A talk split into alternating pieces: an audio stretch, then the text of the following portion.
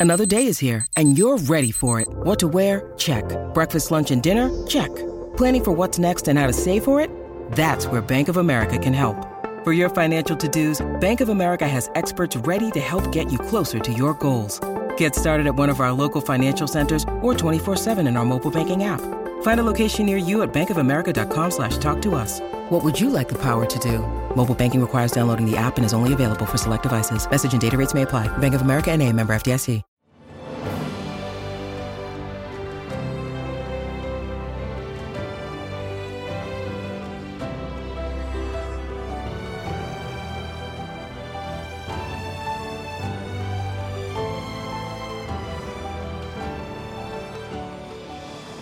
Welcome to the newest episode of Beyond the Fame with Jason Fraley. I'm your host, Jason Fraley, picking the brains of the top filmmakers, musicians, and artists of our time. 20 years ago, Richard Linklater began filming his movie masterpiece, Boyhood, shooting scenes every year for 12 years for a literal coming of age story. I spoke to Linklater when the film was released in 2014, en route to six Oscar nominations as well as Golden Globe wins for Best Picture and Best Director. People throw around the phrase "one of a kind" a lot, but Mm-hmm. it's, seriously, there's no other movie that I can even imagine this like it. I mean, you have the Year Before trilogy, which is kind of a similar concept of the you know incremental thing, Yeah, but, but- it's way yeah. Nah, it's a different thing. Exactly. So, but with that trilogy and this, you seem very fascinated with just the concept of time. What is it about the notion of time that really, you know, gets you going, and, and the whole this Oh. notion of creating a time capsule? I guess I think I spend most of my time not thinking about time, but kind of thinking of storytelling and what to try to capture in a story. And I think I keep coming back to the notion of like how life really feels or how we process time or, and our experiences and things. I didn't really have a great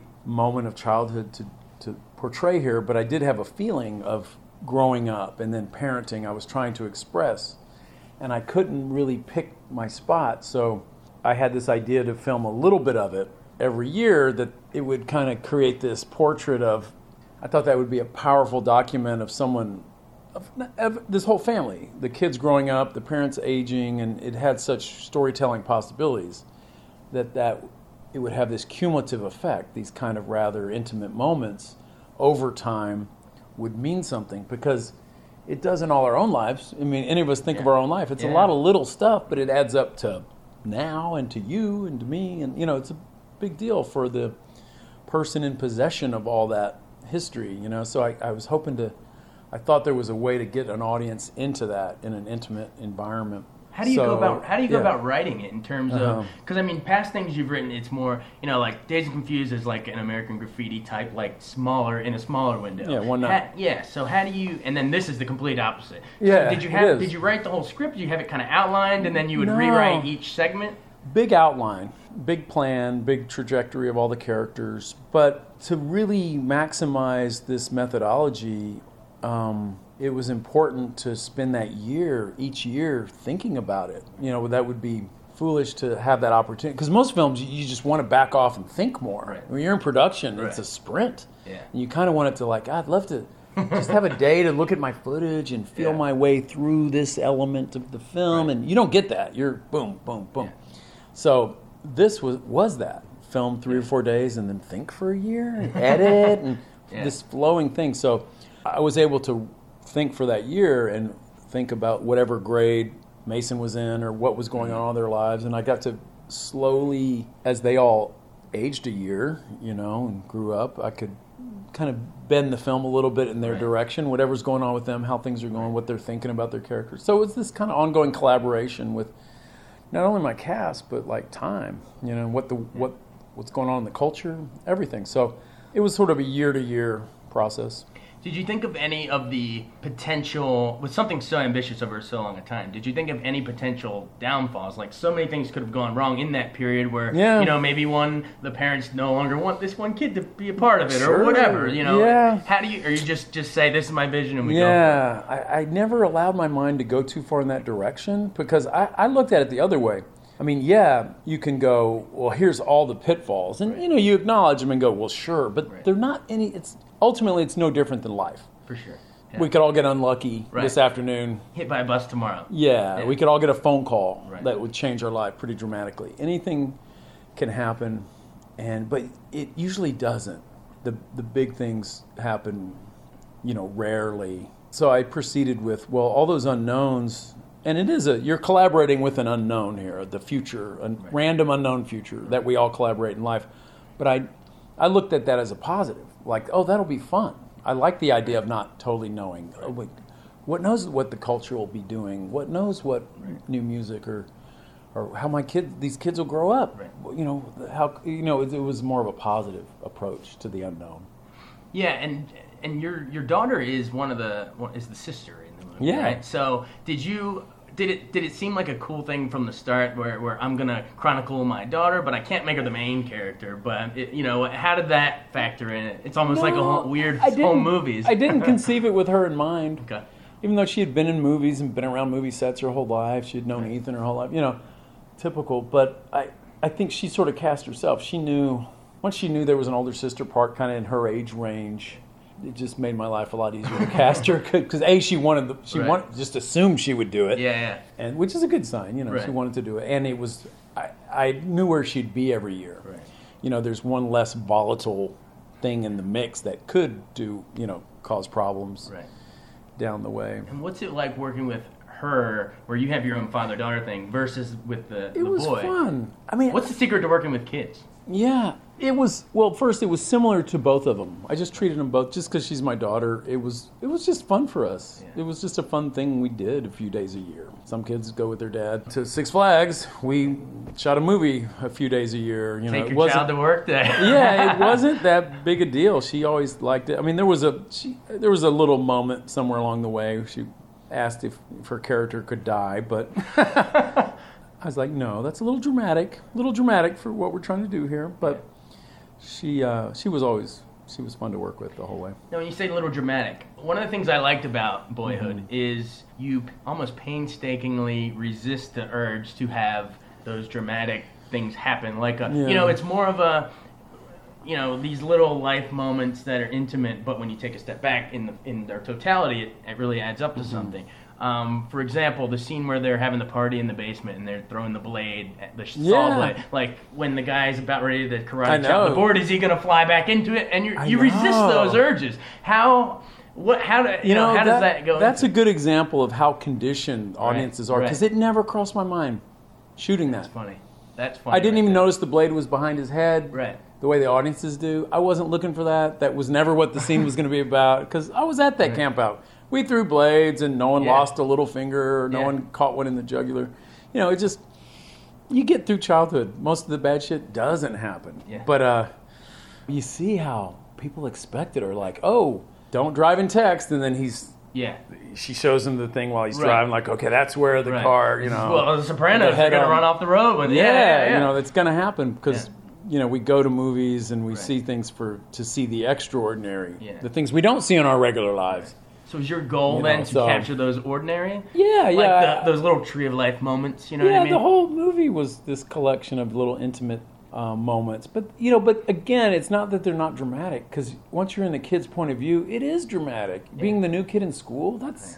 That's like almost traumatic, you know. Uh, But it's little, and the big, you know, it's easy for parents to say, "Oh, you know, you got a new classmate, go Right. make some friends. I'll see you later. I've got." Right. But for the kid, it's a big deal. You know, you have to Yeah. remember how big a deal some of this stuff is. So I didn't think it lacked for drama. It was just the scale of what's realistic to that age. You know? Well, yeah, it definitely doesn't lack for drama. I mean, it- runs almost three hours, and you're into it the whole Yeah, way without 240. quote unquote things happening, and you're Yeah. still into it the whole yeah, way. that's, That's what the, big achievement. Yeah, that's the I think the thing people wouldn't have predicted. But I really felt that if we could be honest with an audience and and let them into this family life in a in a realistic way, and we didn't have a bunch of trumped up, plotty, goofy things, that you would accept it as real and actually care about them and Right. see yourself in it in some depending on your age and your experience you know different angles you know you would have to see their perspectives i guess Now talk about, and I think what kind of keeps it dramatic is the series and layers of different time capsule things. So yeah, you have the you know watching the the people grow up and and you know from scene to scene and watching their haircuts change and their body size change and age and all that, but. Um, let's go through a couple of them one by one. Mm-hmm. The technology. You're Yeah. capturing it in real time, so you're, it's not like you, you're going back in time and saying, "Oh, I'm going to plant that Xbox in that scene." It's you're capturing it in that year. That year. So, and it goes from a Game Boy to an iPod to Facebook to yeah The to Wii. the Wii. Yeah. so, how did you, as a director slash writer, look for those moments and insert them year to year? Technology is pretty easy because, Yeah. especially in this age, that's all that changes. It's amazing what doesn't change in the culture. But technology you can count on. But you know, still you have to have a, an eye for it. I didn't want to foreground it too much. I just knew. I remember the second year he's in the classroom. I said, "Oh, that little iMac, the little triangle." I said, "That's not long for this world." I, I kind of put that in profile, knowing that would be like, "Oh, that old computer." Yeah. but um, yeah, it was just kind of fun. It was sort of the fun backdrop, but it, it was. I knew that would kind of demarcate a time and a place for any kid, like the way it did Ellar. I was like, well, what games are you playing? Yeah, is that your favorite? You're watching Dragon Ball Z? Cool. movie, yeah. You're playing that game? Seems real to me. Yeah. Exactly. You know, so it's like, and then you know Yeah. that plus ten years equals. Oh shit, I remember that. You Yeah. know, so same like with music, it's like, oh, I remember that song. Let's talk about the music. Yeah. I mean, yeah, Dazed Confused, one of the greatest soundtracks ever in my Mm-hmm. mind. You and then you know, School of Rocks. You, you're a music guy. How did you go about selecting that for each individual snippet? Because we go from what like you know Sheryl Crow to Arcade Fire by the end, and you Yeah, know, well, it runs the gamut and different kind of perspectives, and it depends on who's listening to the mu- who Right. who runs the boombox. You know, whose whose music it is. You know, if Ethan, he's listening to Dylan and Wilco, Wilco, and Yeah. you know stuff like that. Uh, Patricia at that moment's listening to Sheryl Crow. You know, whatever's.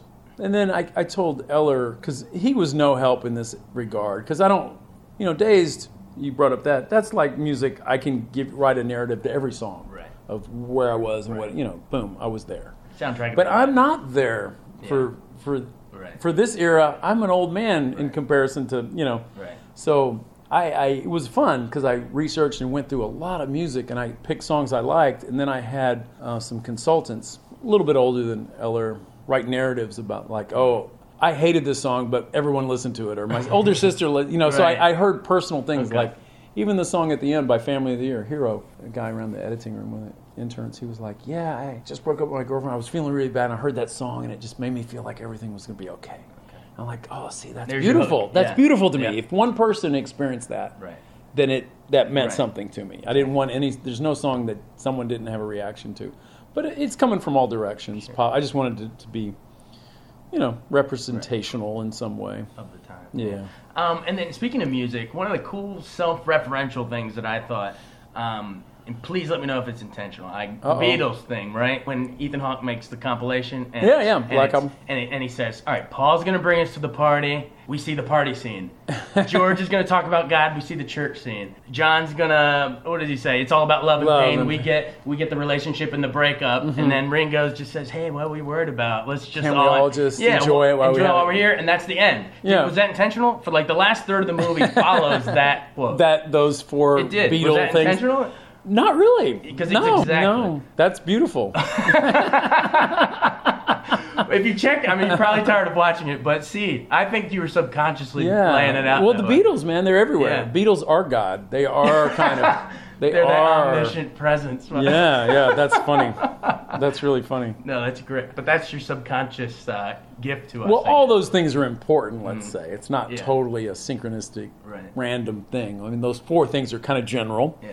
And they're you know Right. important phases of life, and Yeah. all in their own way. So it's not completely un, you know. I just thought it was cool that Yeah, it, it's went, cool. it went that way. I'm not saying it's anything but cool, but I'm just saying, you know, Absolutely. that's funny. um, and then, uh, all right, yes, we've got technology, music, the people growing, and then also history and politics. We have news footage of Fallujah and the war in Iraq, and then That all these years moment, later, you're yeah. like, we're still there, and we're going back there. And yeah, to the beauty of this, I mean, we're doing a period piece in real time, so we don't know. Right. You don't know the future. We started post 9/11 pre-invasion was our first Yeah. year, 02. We don't know what's happening. By the time we're filming that next thing, it's like, oh, things have gotten ugly over there. Um, but by the end of this movie, it could, you know, he could have been waiting on his draft number. You know, if the country went a different way, you don't know. Yeah. But you see the effects, and it's. I tried to capture it from the kid's point of view. Like I grew up in the Vietnam era, so when I was that age, it was like the war was just on TV. oh, and you know, in Laos and Cambodia today, and it meant nothing to. I mean, it was just the, the backdrop. Right. To your seemed, seemed yeah. the way life was. There were, I had friends, dads and brothers, and there was a guy in our apartment complex, a vet who had come back kind of disturbed, and you know, so I thought, well, yeah, they were around. They were in college. They were back in school. My mom taught some vets. So I thought, oh, that's interesting. And here we are again, a, a kind of a war that goes on forever. But again, from the kid's point of view, he doesn't really have the politics of it. They Right. don't really understand it, but it's there. And you pick up on your parents' politics. Like I always knew who The my parents yeah. were for, Right. but I didn't know the reasoning. Like, oh, you know, dad was for Carter. You know, I remember I had a stepfather at the moment for Nixon. You know.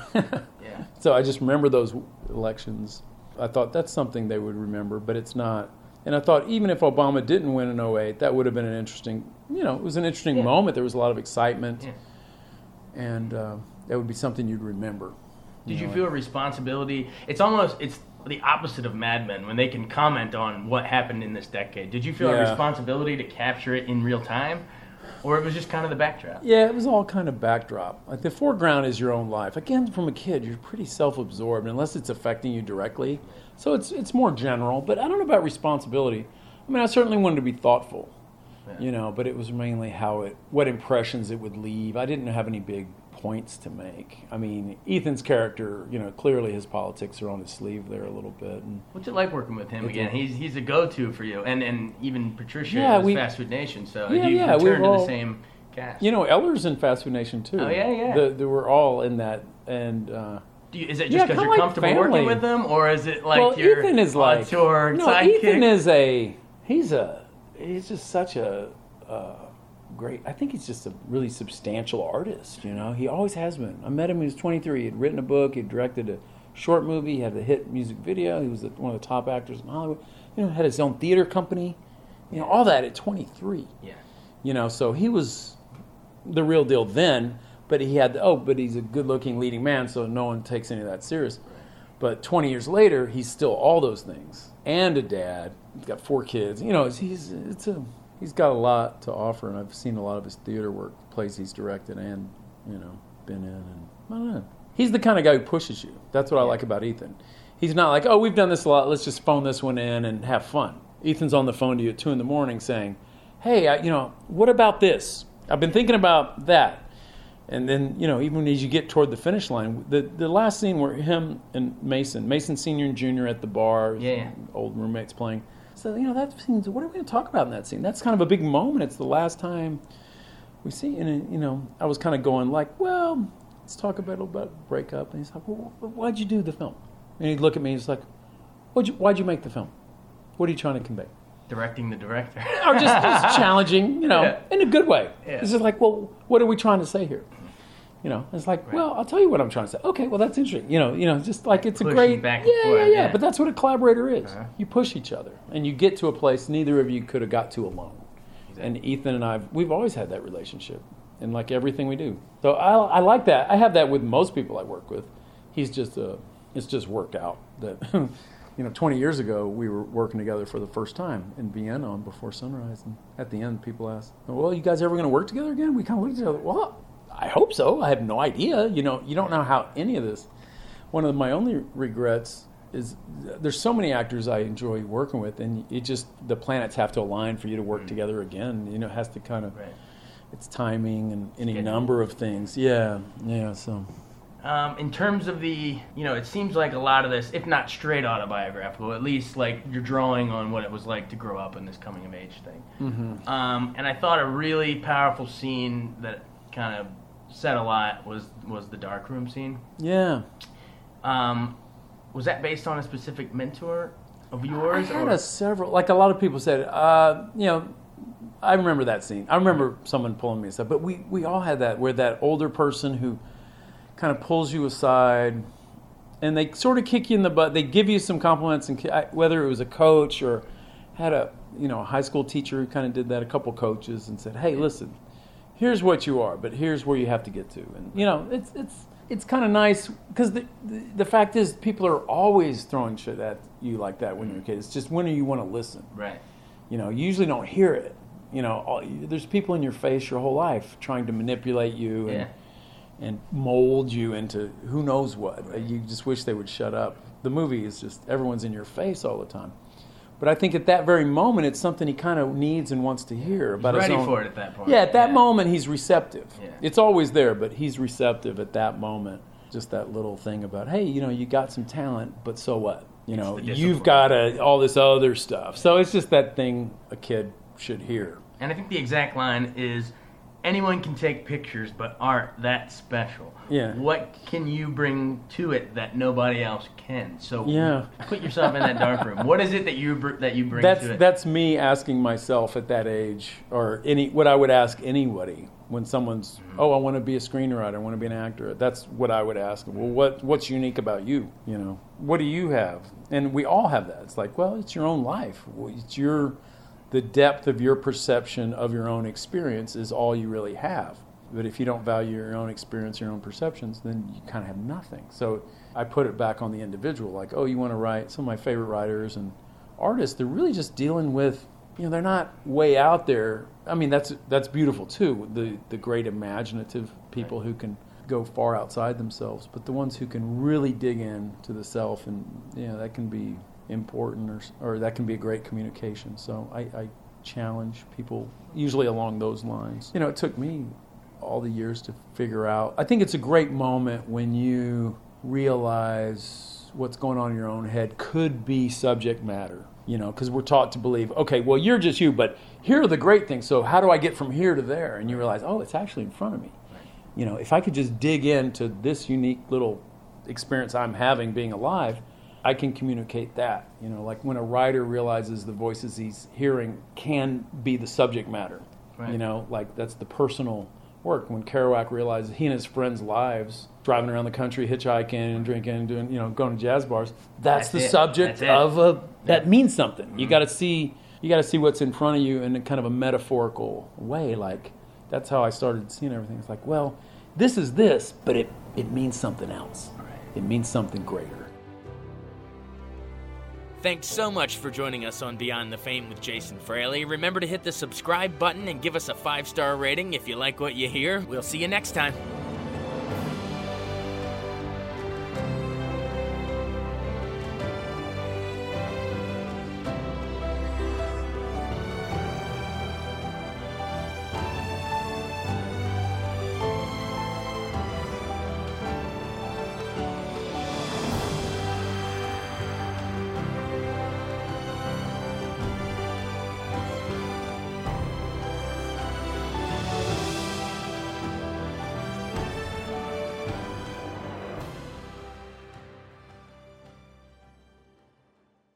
I wanted to take a second to tell you about an app I really enjoy. Living in the DC area is great, and Podcast DC gathers all of the local shows that I like all in one local app health, sports, local news, politics, and so much more. Podcast DC is the new local app with hundreds of DC area podcasts to choose from. I can earn exciting rewards just for listening and share the podcasts I love instantly. Available in the App Store or in Google Play, listen local with Podcast DC.